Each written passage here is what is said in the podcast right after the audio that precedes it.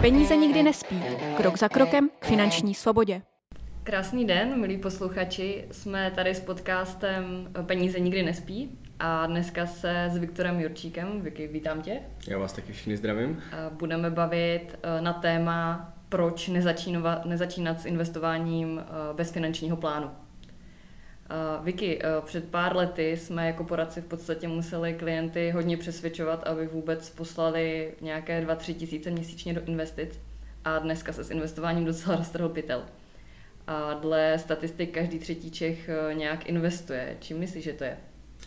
Tak určitě v tom hraje roli víc faktorů. Jedna bude, nebo jeden z těch hlavních asi bude to, že je to prostě nějaký vývoj, je to nějaký trend a kdy v podstatě před nějakýma deseti lety, když to vemu, kdy jsme začínali my zhruba jakoby v poradenství, tak samozřejmě na tom trhu jako nějaká osvěta ohledně investic úplně nebyla tak velká. Jo. Uh, nevěděli o ní úplně tolik poradci, nebyli na to tolik specializovaní ani v podstatě jakoby poradci v bankách, nebo respektive ani ty produkty v těch uh, bankách a bankovních domech jako nebyly úplně zaměřené vůbec na investice. Jo. Je to samozřejmě tím, jakoby, z čeho my jsme tady jako ekonomika vyrůstali a v čem jsme, jaké jsme měli vůbec možnosti a ty nástroje. To znamená, tehdy, když to vemu, tak investiční nástroje nebo nástroje, kterými lidmi mohli u nás peníze střádat a spořit, tak v podstatě se skládaly z nějakých spořících účtů, stavebních spoření, doplňkových penzijních pojištění a teoreticky pojistek, ve kterých se jakoby ty peníze mhm. zhodnocovaly v uvozovkách velkých. A vlastně to byly jediné nástroje, které v té době byly. Že? A samozřejmě postupem času i k nám na, na východ se dá říct, jakoby dospěly tady ty západní produkty typu a, klasické podílové fondy, které samozřejmě tady byly i před těmi deseti lety, že ale ta nabídka tady zdaleka nebyla tak široká, jako je dneska a hlavně nebyl vůbec skladený nárok na to tady ty produkty prodávat, protože nebyly samozřejmě pro uh, ty bankovní domy tak uh, jak to říct, profitabilní, nebyly pro ně tak zajímavé. Že jo? Jakoby, co si budeme vykládat, produkty typu životní pojištění, stavební spoření, v té době ještě původní jakoby, doplňkové penzijní připojištění byly poměrně nákladové produkty a tím pádem ty produkty byly hodně jakoby výnosové pro ty instituce, které je poskytovaly a samozřejmě i dobře zaplacené pro poradce, kteří je nabízeli. Oproti tomu podílové fondy nebyly tak výnosově zajímavé jak pro banky nebo investiční společnosti nebo pojišťovny a už vůbec ne dobře zaplacené vlastně pro prodejce nebo poradce jakoby v té době. To znamená, za mě určitě je to jakoby za prvé vývoj trendu, že už dnes jakoby ta osvěta je taková, že lidi ví, že tady ty produkty nejsou úplně kvalitní a asi jim nesplní ty cíle, které jakoby potřebují nebo očekávají. A druhá věc je, že samozřejmě i poradci a bankovní domy už dospěli do té fáze, kdy jim došlo, že to není jenom o tom prostě prodávat produkty, které jsou pro ně jakoby výdělečné, ale musí už hledat i tu cestu toho, jak dneska ty vzdělanější a chytřejší klienty vlastně jakoby obospodařit i nějakým produktem, který v podstatě smysl dává. Jo, hodně to asi dokládá i třeba jako reklama, kdy si v podstatě jako vzpomenu, že v televizi dřív bylo vidět furt jakoby reklamy na stavební spoření, na penzijní připojištění. Dneska vidíte v televizi reklamu na to, že ČSOB nabízí investiční fondy, má na to nějakou aplikaci, Airbank nabízí investiční fondy, má na to aplikaci. Vidíte reklamy na Degiro, na Fundu, na Portu a na jiné jakoby robo-advisory. Jo, takže vlastně tady je ta odpověď. Jo. Dneska investuje každý třetí Čech, tak jak ty říkáš. A je to dané určitě jakoby tím, že se tak, takhle změnil trend, změnila se jakoby věková populace a samozřejmě marketing, který už dneska jakoby je hodně směřovaný právě na tady ty investiční nástroje. Uh-huh. Uh, ty jsi říkal vlastně, že každý třetí Čech nějak investuje, ale přesto, že tolik Čechů investuje, tak většina z nich tu, tou svojí strategií dosáhne majetku ve výši několika milionů což vlastně budou potřebovat pro udržení jejich stávající životní úrovně do konce života. Eh, proč toho nedosáhnou? Mm-hmm. Tam v podstatě jakoby dochází k tomu, že sice se obměnili za těch deset let jakoby ty produkty k lepšímu, to znamená k těm eh, investicím, ale nezměnilo se úplně to, že by s tím ti lidi uměli pracovat. Jo? Jako ve výsledku je v podstatě jedno, jestli ti lidi dneska mají investice nebo měli to stavebko, ale pokud je ani tehdy neměli poradce, který jim byl schopný nastavit nějakou strategii a vlastně říct, proč, proč to stavebko mají, aby ho neměli jenom protože prostě jsou na to zvyklí a točí ho co 6 let a pak si za to koupí auto nebo, nebo něco jiného, nebo to dávali dětem jako spoření stejně jako ty pojistky do 18, pak si s tím jakoby nějak naložte, tak vlastně ten efekt bude furt stejný, jo? protože když máte v, v ruce jak jakoby úžasný nástroj, se kterým se dá krásně pracovat, ale vy s ním pracovat neumíte, tak je to jako kdybyste sochaři dali prostě úžasné dláto, který může krásně vytesat sochu, ale prostě pokud sochař nejste, tak s tím nic neuděláte. Jo? Když to, pokud to dáte do ruky jako fakt člověku, který s tím umí pracovat, to znamená, jste třeba v rukou poradce, který s váma nastaví strategii, nastaví s váma jakoby plán, tak to funguje bezvadně. Jo? To znamená, tady je problém, že většina z těch, každý, každé, každý třetí těch, který už dneska investuje, tak investuje jenom proto, že ho právě zlákala nějaká reklama, ať už to byla jakoby supermarketingová reklama v televizi, o to ČSOB, Banka nebo všech těch, co jsem zmiňoval, že to je vlastně strašně jednoduché dneska investovat. To znamená, ano, dneska je to strašně jednoduché začít investovat, ale už vám tam nikdo neporadí jak to znamená, oni vám tam v podstatě nabídnou nějakou přednastavenou strategii, kterou vytvořil nějaký univerzální, buď už algoritmus v podobě tady těch robo-advisory, nebo to vytvořil nějaký bankéř, který v tom v podstatě jakoby má ty znalosti úplně minimální, že se přeškolil z toho stavebka na nějaký investiční produkt. A tím pádem vlastně jakoby ten člověk má sice lepší produkt, ale neumí s ním furt pracovat. A tam to naráží na to, že pak ten člověk dělá ty chyby v tom, že dělá unáhlené emoční výběry, například v případě poklesu trhu, nebo investuje do strategie, která třeba pro něho není vůbec vhodná, protože neměl správně nastavený ten horizont, tu dobu, na kterou vlastně investovat chtěl. A proto to vlastně nefunguje, jo? protože ten nástroj je prostě ve špatných rukou. Jak jsi zmiňoval ty populární robo-advisory, aplikace a platformy, kdy vlastně ten investor má možnost eh, investovat sám. A uh, někteří lidi třeba dokonce nakupují přímo akciové tituly nějakých konkrétních uh, firm oblíbených, třeba protože se jim to líbí nebo mají rádi jako jejich produkty, jak třeba my tady natáčíme s technikou Apple, někteří lidi tu značku milují, já třeba taky, ale um, vlastně dost často mají tady ti investoři pocit, že si to raději koupí přes nějakou takovouhle platformu nebo, eh, nebo aplikaci, nebo si nakoupí přímo ten akciový titul a s tím, že to jako udělají levněji, udělají to sami. A pro koho tady to řešení je a pro koho ne? Mhm. Tady to řešení je za mě pro člověka, který se tomu chce jako věnovat skoro na full time, jo, protože jakoby nakupovat, když to vemu jakoby po pořadě. Zmínila si věci, aplikace nebo broukři, kteří můžou třeba nakupovat jednotlivé tituly akcí, jo, třeba přímo akcie Apple, Jazzu, Microsoftu, to je jedno. Bavíme se o přímo nákupu akcí.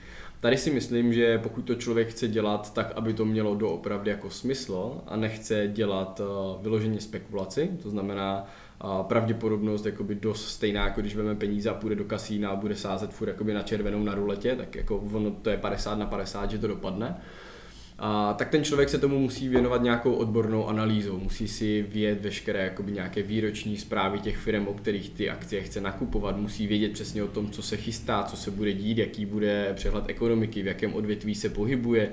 A to je v podstatě jakoby opravdu odbornost, kterou musí splňovat portfolio manažer v nějakém fondu. Jo. Znamená, bavíme se o tom, my ty portfolio manažery známe, to jsou opravdu lidi, kde si netroufám ani já jakoby špetkou říct, že dosahují na jejich úroveň jakoby vzdělání, proto ani já sám neradím klientům jako nakupovat nějaké jednotlivé tituly akcí. Jo, to znamená, pokud toto chce dělat opravdu člověk, který se tím nechce živit, tak je to za mě opravdu jakoby spekulace, je to hraničí to s hazardem, mhm. proto taky jakoby znám x případů, kdy nějakého mého klienta navolávali tady ti broukři, ať si založí někde účet na nějaké platformě a že teďka bude vstupovat nějaká nová firma na burzu a že ji může nakoupit, jak mě na tom zbohatnout. Jo. Tohle dělají pouze firmy, které v podstatě vydělávají na transakčních poplatcích, to znamená, že oni vás potřebují dostat do toho obchodu a vlastně vydělávají na tom, že vy vůbec něco obchodujete. Většina těch klientů tam po měsíci, po půl roce prostě o všechny peníze přijde a je to opravdu jako dost podobné tomu, tomu hazardu v kasínu. Takže to je jakoby jedna věc, kde tohle je opravdu cesta pro někoho, kdo se tomu chce věnovat na full time, chce, chce se tím živit a chce asi směřovat k tomu, že bude třeba jakoby ten portfolio manažer pro nějakou banku nebo pro nějaký fond. Tam mi to dává smysl jít tímhle směrem. Pokud se bavíme o někom, kdo si chce řídit svoji strategii v pomocí nějaké roboplatformy, ve stylu nakoupím si tam nějaké ETF, nakoupím si tam to S&P nebo nějaký jiný prostě fond, to už je jakoby aspoň cesta toho, že diverzifikuju v rámci toho fondu, to znamená nenakupuju jednu akci a podstupuju podstatně menší riziko. A to bych řekl, že je třeba cesta pro někoho, kdo je, kdo je mladý, může si dovolit riskovat, v podstatě jakoby nemá ještě úplně jasné plány a cíle, chce se tím něco naučit, získat dobře. A je to nějaká výměna za zkušenost, bych tomu řekl. To znamená, hmm. takovýto člověk si může dovolit zaplatit tu cenu toho rizika za to, že získá nějakou zkušenost. V případě hmm. toho, že to nedopadne, že prostě neudrží ty svoje emoce na úzdě v případě poklesu, nemá prostě nastavenou tu strategii, ale takovýto mladý člověk si to řekněme může dovolit, protože má před sebou jakoby kus cesty a řekněme, že opravdu zaplatí nějakou daň za nějakou získanou zkušenost. Uh, takže může to být. Ale zase, stejně by, kdyby ten člověk měl nastavenou dobře strategii a měl dobře nastavený finanční plán, tak jakoby nemusí platit tady tu daň v případě jakoby nějakého selhání. Uh-huh. Uh, no a tím se dostáváme k tomu, že vlastně jako úplně optimální varianta je stejně to, co tady říkáme vždycky, a to je mít prostě dobře nastavenou tu strategii, mít s někým skonzultovaný ten finanční plán, ať přesně vím, proč vlastně jakoby investuju ty peníze tam, kam investuju, na jakou dobu a za jakým přesně daným účelem. Uh-huh.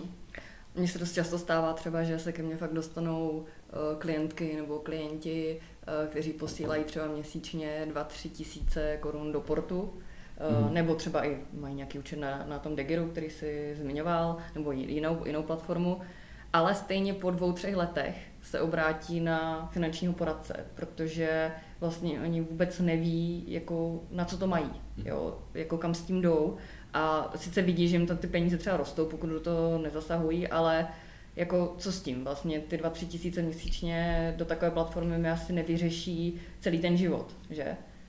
Jo, jako nevyřeší mi to, že budu chtít tady nachystat uh, si 5 milionů korun, 6 milionů korun na rentu a že budu chtít třeba nachystat uh, milion korun do startu dítěti a porovnat si to s nějakými třeba investičními, nebo je to jestli, jestli to má smysl nebo nemá. Mm-hmm.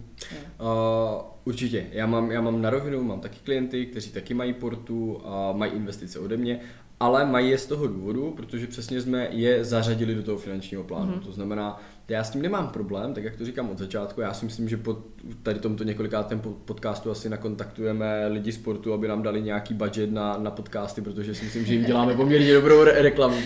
Je, jejich platforma u nás na podcastu Aha. zazní častěji než asi cokoliv, cokoliv jiného, takže Aha. portu doufám, že nám pošlete nějaký budget. Uh, ale jak říkám, mám taky klienty, kteří právě tady investují, ale investují tam po tom, co my jsme si jakoby řekli, co tam ty peníze mají dělat. To znamená, oni v podstatě jako využívají portu pouze jako investiční nástroj, jako investiční prostředí, stejně tak jako využívají přeze mě třeba Amundi, se kterým spolupracujeme nejvíce asi my. Uh, ale já jsem tam furt jako ten poradce, já jsem tam furt jako ten člověk, který s nima prošel celý ten jejich finanční plán, řekli jsme si tu strategii, řekli jsme si, který nástroj, ať už je to portu nebo nějaká investice u mě přes Amundi, nebo to jsou nemovitosti, které jsme nakupovali za účelem investice, aby z toho byl posledně nějaký pasivní příjem, tak ví, proč je má. To znamená, takhle to fungovat může. Jo? To, je, to je přesně to, kde už jsme se jako bavili v nějakém jiném podcastu, že jakoby koexistovat my jako poradci dohromady s tady těmato platformami a je vlastně jakoby super.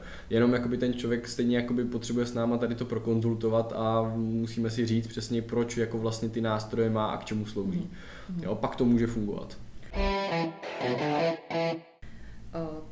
Ty sám si rozhodně vyzkoušel spoustu různých uh, investic, uh, včetně Forexu a tedy, že? Mm-hmm.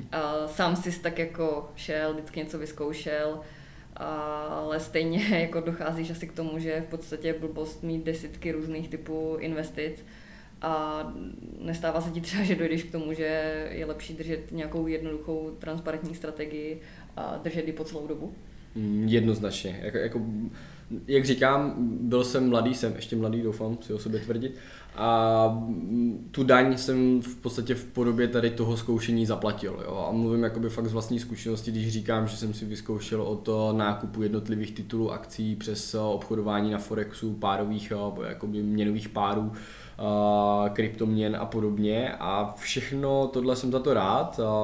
Na některých těch věcech jsem o peníze přišel na rovinu, ale to beru jako tu, tu cenu za tu zkušenost, kterou já jsem si mohl dovolit ale zaplatit. Jo, vzhledem k mému věku, vzhledem k mému příjmu a vzhledem k tomu, co dělám za práci, tak to pro mě byla v podstatě jakoby investice, když to řeknu mm. takhle. A nemyslím si, že to je určitě jakoby investice pro každého, a nicméně pro mě vzhledem k tomu, že se s tím právě setkávám u klientů a tak dál, tak abych jim mohl jakoby fundovaně poradit, a proč to nemají dělat, tak jako nejlíbým poradím, pokud s tím mám vlastní zkušenost. To znamená, já jsem to bral opravdu jako investici i do sebe, i do svého podnikání, že si tady ty platformy a, různé jakoby nástroje sám vyzkouším, abych s nimi tu zkušenost měl. A ano, dospívám tím dál tím víc k závěru toho, že se vlastně uchyluju sám u svého vlastního portfolia k tomu, že ty strategie víceméně co nejvíc zjednodušuju. Do dneška furt držím nějaké akcie, jelikož aby se mi vlastně vyplatilo mm, z toho exitovat a prodat je, tak chci umazat aspoň nějakou ztrátu a ve výsledku už ty peníze jakoby dneska neřeším a čekám, jestli to jednoho dne prostě bude fajn. A, a jinak, se, jinak se přesně jakoby Forex, tak tam už jsem to jakoby zavrhl asi po dvou nebo třech měsících, kdy jsem jakoby aktivně obchodoval, protože to prostě jakoby se nedalo slo, skloubit s ničím jiným. Jo, to je opravdu, je to, hodně, je, je, je to hodně psychicky náročné, Um, je to hodně časově náročné, protože musíte hlídat různé burzy, různé časy, časové pásmo, protože samozřejmě se neobchoduje podle jakoby našeho času, tady evropského, že jo, ale amerického. To znamená, máte trošku jako převrácený den potom. A samozřejmě obchodujete na páku, to znamená, tam se nebavíte o tom, že vidíte jako nahoru dolů plus tisíc, jo, ale vidíte nahoru dolů během minuty třeba plus 50, 100 tisíc, jo, jak vám to skáče to portfolio. Takže to, že vám potom někdy volá klient, že během jednoho měsíce mu klesla investice o 20 tisíc někde ve fondu a tohle to já jsem zažíval během minuty na Forexu, tak jako je, je, je to stresově úplně někde jinde. Jo, to znamená, tohle jsem zavrhl okamžitě, protože jsem chtěl ještě jako se, se nějakého mládí dožít a ne, nepřijít o nervy jenom jakoby na tady tomhle. A, a čím dál tím více přesně uchyluju k tomu, že mám své portfolio, které se skládá dneska z nemovitostí, skládá se právě jakoby z akcí nebo z akciových fondů, ať jsem konkrétní, z těch akciových strategií a mám samozřejmě nějaké alternativní investice v podobě kryptoměn, zlata, stříbra, fyzicky nakoupeného, ale to je prostě pro mě furt jakoby doplňkové portfolio jakoby k tomu hlavnímu, což jsou nemovitosti a jsou to jakoby akciové indexy. Uh-huh, uh-huh. Takže vlastně nejlepší si to takhle úplně zjednodušit, hlavně pro mm-hmm. lidi, kteří jsou asi časově vytížení nebo mají třeba rodinu. Přesně jo, tak. tak tam si myslím, že už není pak prostě prostor ani čas sledovat jednotlivé třeba akciové tituly nebo, nebo ty jednotlivé specifické investiční nástroje, eh, které já nemůžu jednoduše prostě držet po dobu 20-30 let. Jo.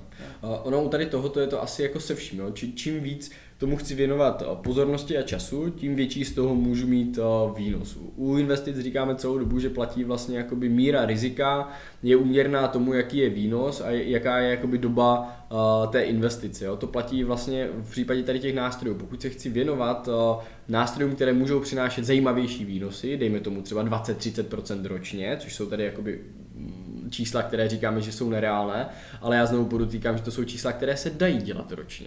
Ale je schopný je dělat nějaký profit trader na burze, na, na, na Forexu. Ano, znám ty lidi, je jich jako pár v republice, pár stovek na světě, a, ale ti lidi nedělají nic jiného. Jo? A vím, jak je to prostě náročné se do toho vůbec dostat, než ten člověk se to doopravdy naučí, umí to. A jak je to ještě potom jakoby stresově náročné to vůbec jako dělat nějakou dobu. Jo. To znamená, pokud jsem ochotný tomu věnovat tolik úsilí, tolik energie a tolik jakoby času, pak můžu dosahovat i vyšších, rizikovějších jakoby aktiv. Ale pokud se bavíme tady, že naši klienti a naši posluchači a jsou lidi, kteří mají svoje rodiny, mají svoji normální práci, svoje zaměstnání, pro ty jako absolutně něco z tohohle prostě není, jo? protože by vám to sebralo tolik dalšího volného času, který si myslím, že jako nevykoupí to, co vám to dá. A, takže pro, pro, pro tyto jakoby normální, normální investory a klienty je opravdu jakoby nejvhodnější nastavit si strategii s tím, že mám portfolio v akcích, v akciových fondech, do toho držím nějakou třeba nemovitost na, na pronájem a s tímhle v podstatě jakoby vydržím po, po boku se svým poradcem, který mě jakoby instruuje tomu, že v případě, kdy přijde třeba nějaká výzva nebo nějaká příležitost na tom trhu v rámci tady těch třeba poklesů, výkyvů ekonomiky, které se dějou dneska, tak abych jako věděl, jak mám reagovat, že mám přikoupit, že nemám prodávat, jo, a to je v podstatě jako za mě ta nejjednodušší cesta k úspěchu. Mm-hmm. Teď si vlastně začal ty nejčastější chyby, které investoři dělají, jo, investoři bez plánu. Tak co to je? No, tak investoři bez plánu, to je přesně to, o čem jsem mluvil. Je to to, že v podstatě ten člověk, pokud nemá jasně dané, za jakým účelem ty peníze vlastně jakoby kumuluje, investuje, spoří, tak pak může udělat ukvapený, ukvapený závěr v tom, že třeba ty peníze vybere předčasně z důvodu toho, že nastane nějaký pokles na trhu, on neví, proč se to stalo, řekne si, dobrý, radši vyberu ty peníze teďka, počkám, ono to ještě klesne níž, pak je zainvestuju znova, vlastně na tom vydělám, jo, pokusím se takhle načasovat trh, to se většinou jakoby nepodaří. A další věc je, že nemám jasný cíl, to znamená, vyberu ty peníze třeba, protože zrovna si chci koupit auto, mám to zainvestované v akcích, investuju tam 3-4 roky, a já to vyberu teďka, protože si chci koupit auto. Jo. Tím pádem vlastně jsem to vůbec neměl dávat do akcí, vůbec jsem ty peníze neměl mít tam, kde je mám, spořit je takovýmhle způsobem a vlastně začínám, umažu celou tu investici, ty třené, cené tři roky v, v těch akcích, vymažu úplně a začínám od znova. Jo, to znamená, pak vlastně si posouvám celý ten horizont, pak si posouvám celou tu cílovou částku před sebou. Jo, takže to jsou za mě jedny z těch základních chyb, pokud že samozřejmě nepočítáme ty, že se lidi naletí na různé uh, podvodné jakoby, uh, projekty, kde jim lidi slibují, slibují uh, neskutečné výnosy, dejte nám peníze a bez starostí máte 12-15% ročně, jako tady byli VSM roboti, bylo tady Growing Way, uh, Arca Capital se směnkama, jo. Ne, těch produktů bychom tady mohli jmenovat prostě mraky, mraky, mraky, mraky, kde lidem slibovali jednoduché peníze, snadno vydělané a, a v podstatě lidi přišli o všechno. Jo, takže to jsou jakoby jedny z základních chyb nedržení strategie, plánu a v podstatě jakoby uh, riskování v projektech, které nemají uh, jakoby, jakoby žádný třeba reálný, reálný podklad. Jo. Jsou to v podstatě podvody a ti lidi to neumí rozpoznat, protože ty firmy se na první pohled můžou tvářit opravdu jakoby uh, funkčně. No a na závěr tady mám uh, jednu takovou uh, studii, vlastně jaký je rozdíl mezi uh, investováním bez plánu a s plánem. Tak jestli ji chceš říct, mm-hmm. uh, co vlastně ta studie říká?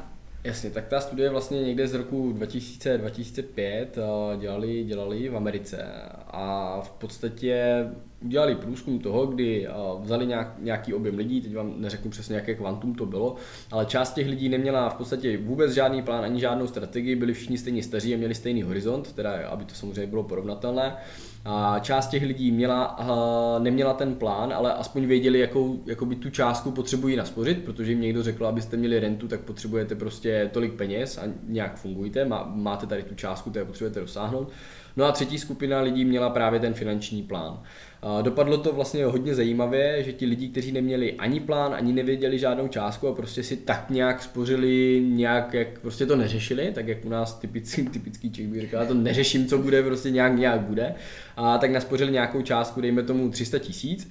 A ti, kteří neměli plán, ale věděli aspoň tu částku, tak naspořili 700, což znamená dvakrát tolik.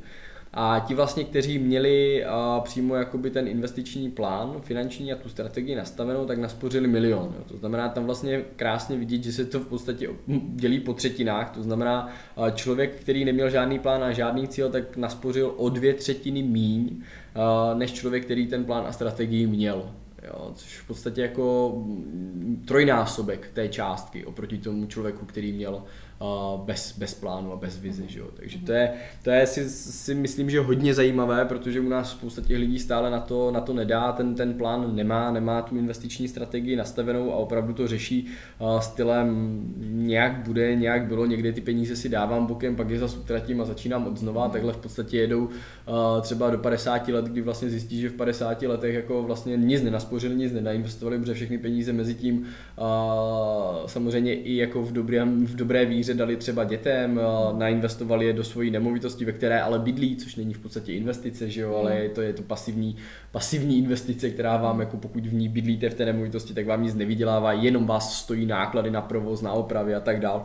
Takže se to nedá považovat za investici.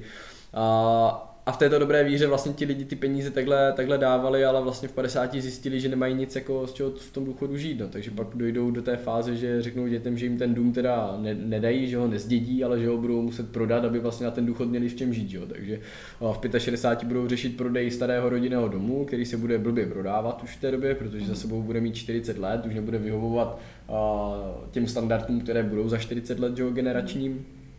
Stejně tak jako nám nevyhovují už dneska domy našich rodičů, že, mm. ve kterých my bychom už dneska nebydleli.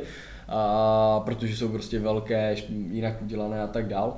A, a budou vlastně řešit, že ten dům budou muset za nějakou neodpovídající cenu oproti tomu, co do něj nainvestovali, prodat a z těch peněz se přestěhovat někde do pronájmu do 2 KKčka v páru a tam jako dožít důchod. No. A z těch peněz jako co prodali ten dům nějak žít. Mm. To jako si myslím, že bude velký, velký otazník za dejme tomu třeba 30, 30 let jakoby u nás, až tady ta generační obměna takhle začíná, ti lidi to budou muset začít řešit. No. No, s těma rostoucíma cenama energii možná i dřív. Mm. Jo, protože si nedokážu představit, jako mít na stáří obrovský barák, kde mám zálohy na energie 10-12 tisíc. Jako. No samozřejmě, jako to je, to je nereálné, za prvé, aby to utáhli, už dneska dnešní důchodci mají problém utáhnout jakoby, a ty, ty nemovitosti, že jo? protože se toho jakoby zbavují a dneska se na ten trh dostává víc a víc tady těch jakoby starších rodinných domů.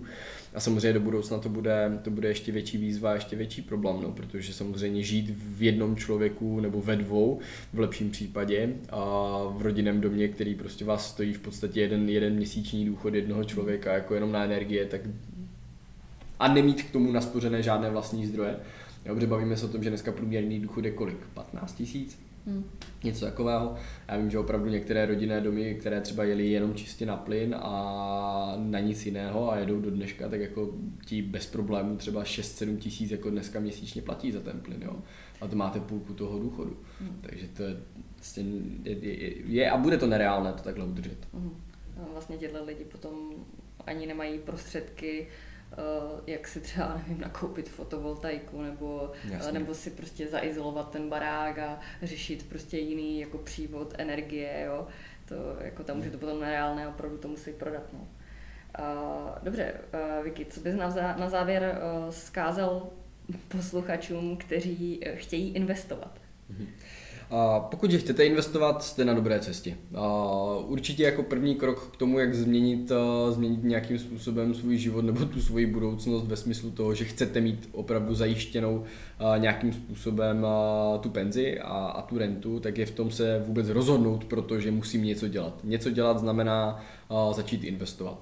A pokud že začnete investovat pomocí jakékoliv platformy bez nás, je to určitě lepší, než nedělat vůbec nic, což jakoby prokazují i tady tyto statistiky. Ale pokud chcete být opravdu v tomhle zodpovědní a chcete opravdu dosáhnout toho, čeho si stanovíte, a, a pokud že nevíte, co, co si stanovit, tak je stejně nejlepší se potkat s někým z nás a ať, ať se o tom můžeme pobavit a pomoct vám třeba se v tom rozhodnout, co je pro vás důležité a jakým způsobem toho teda dosáhnout.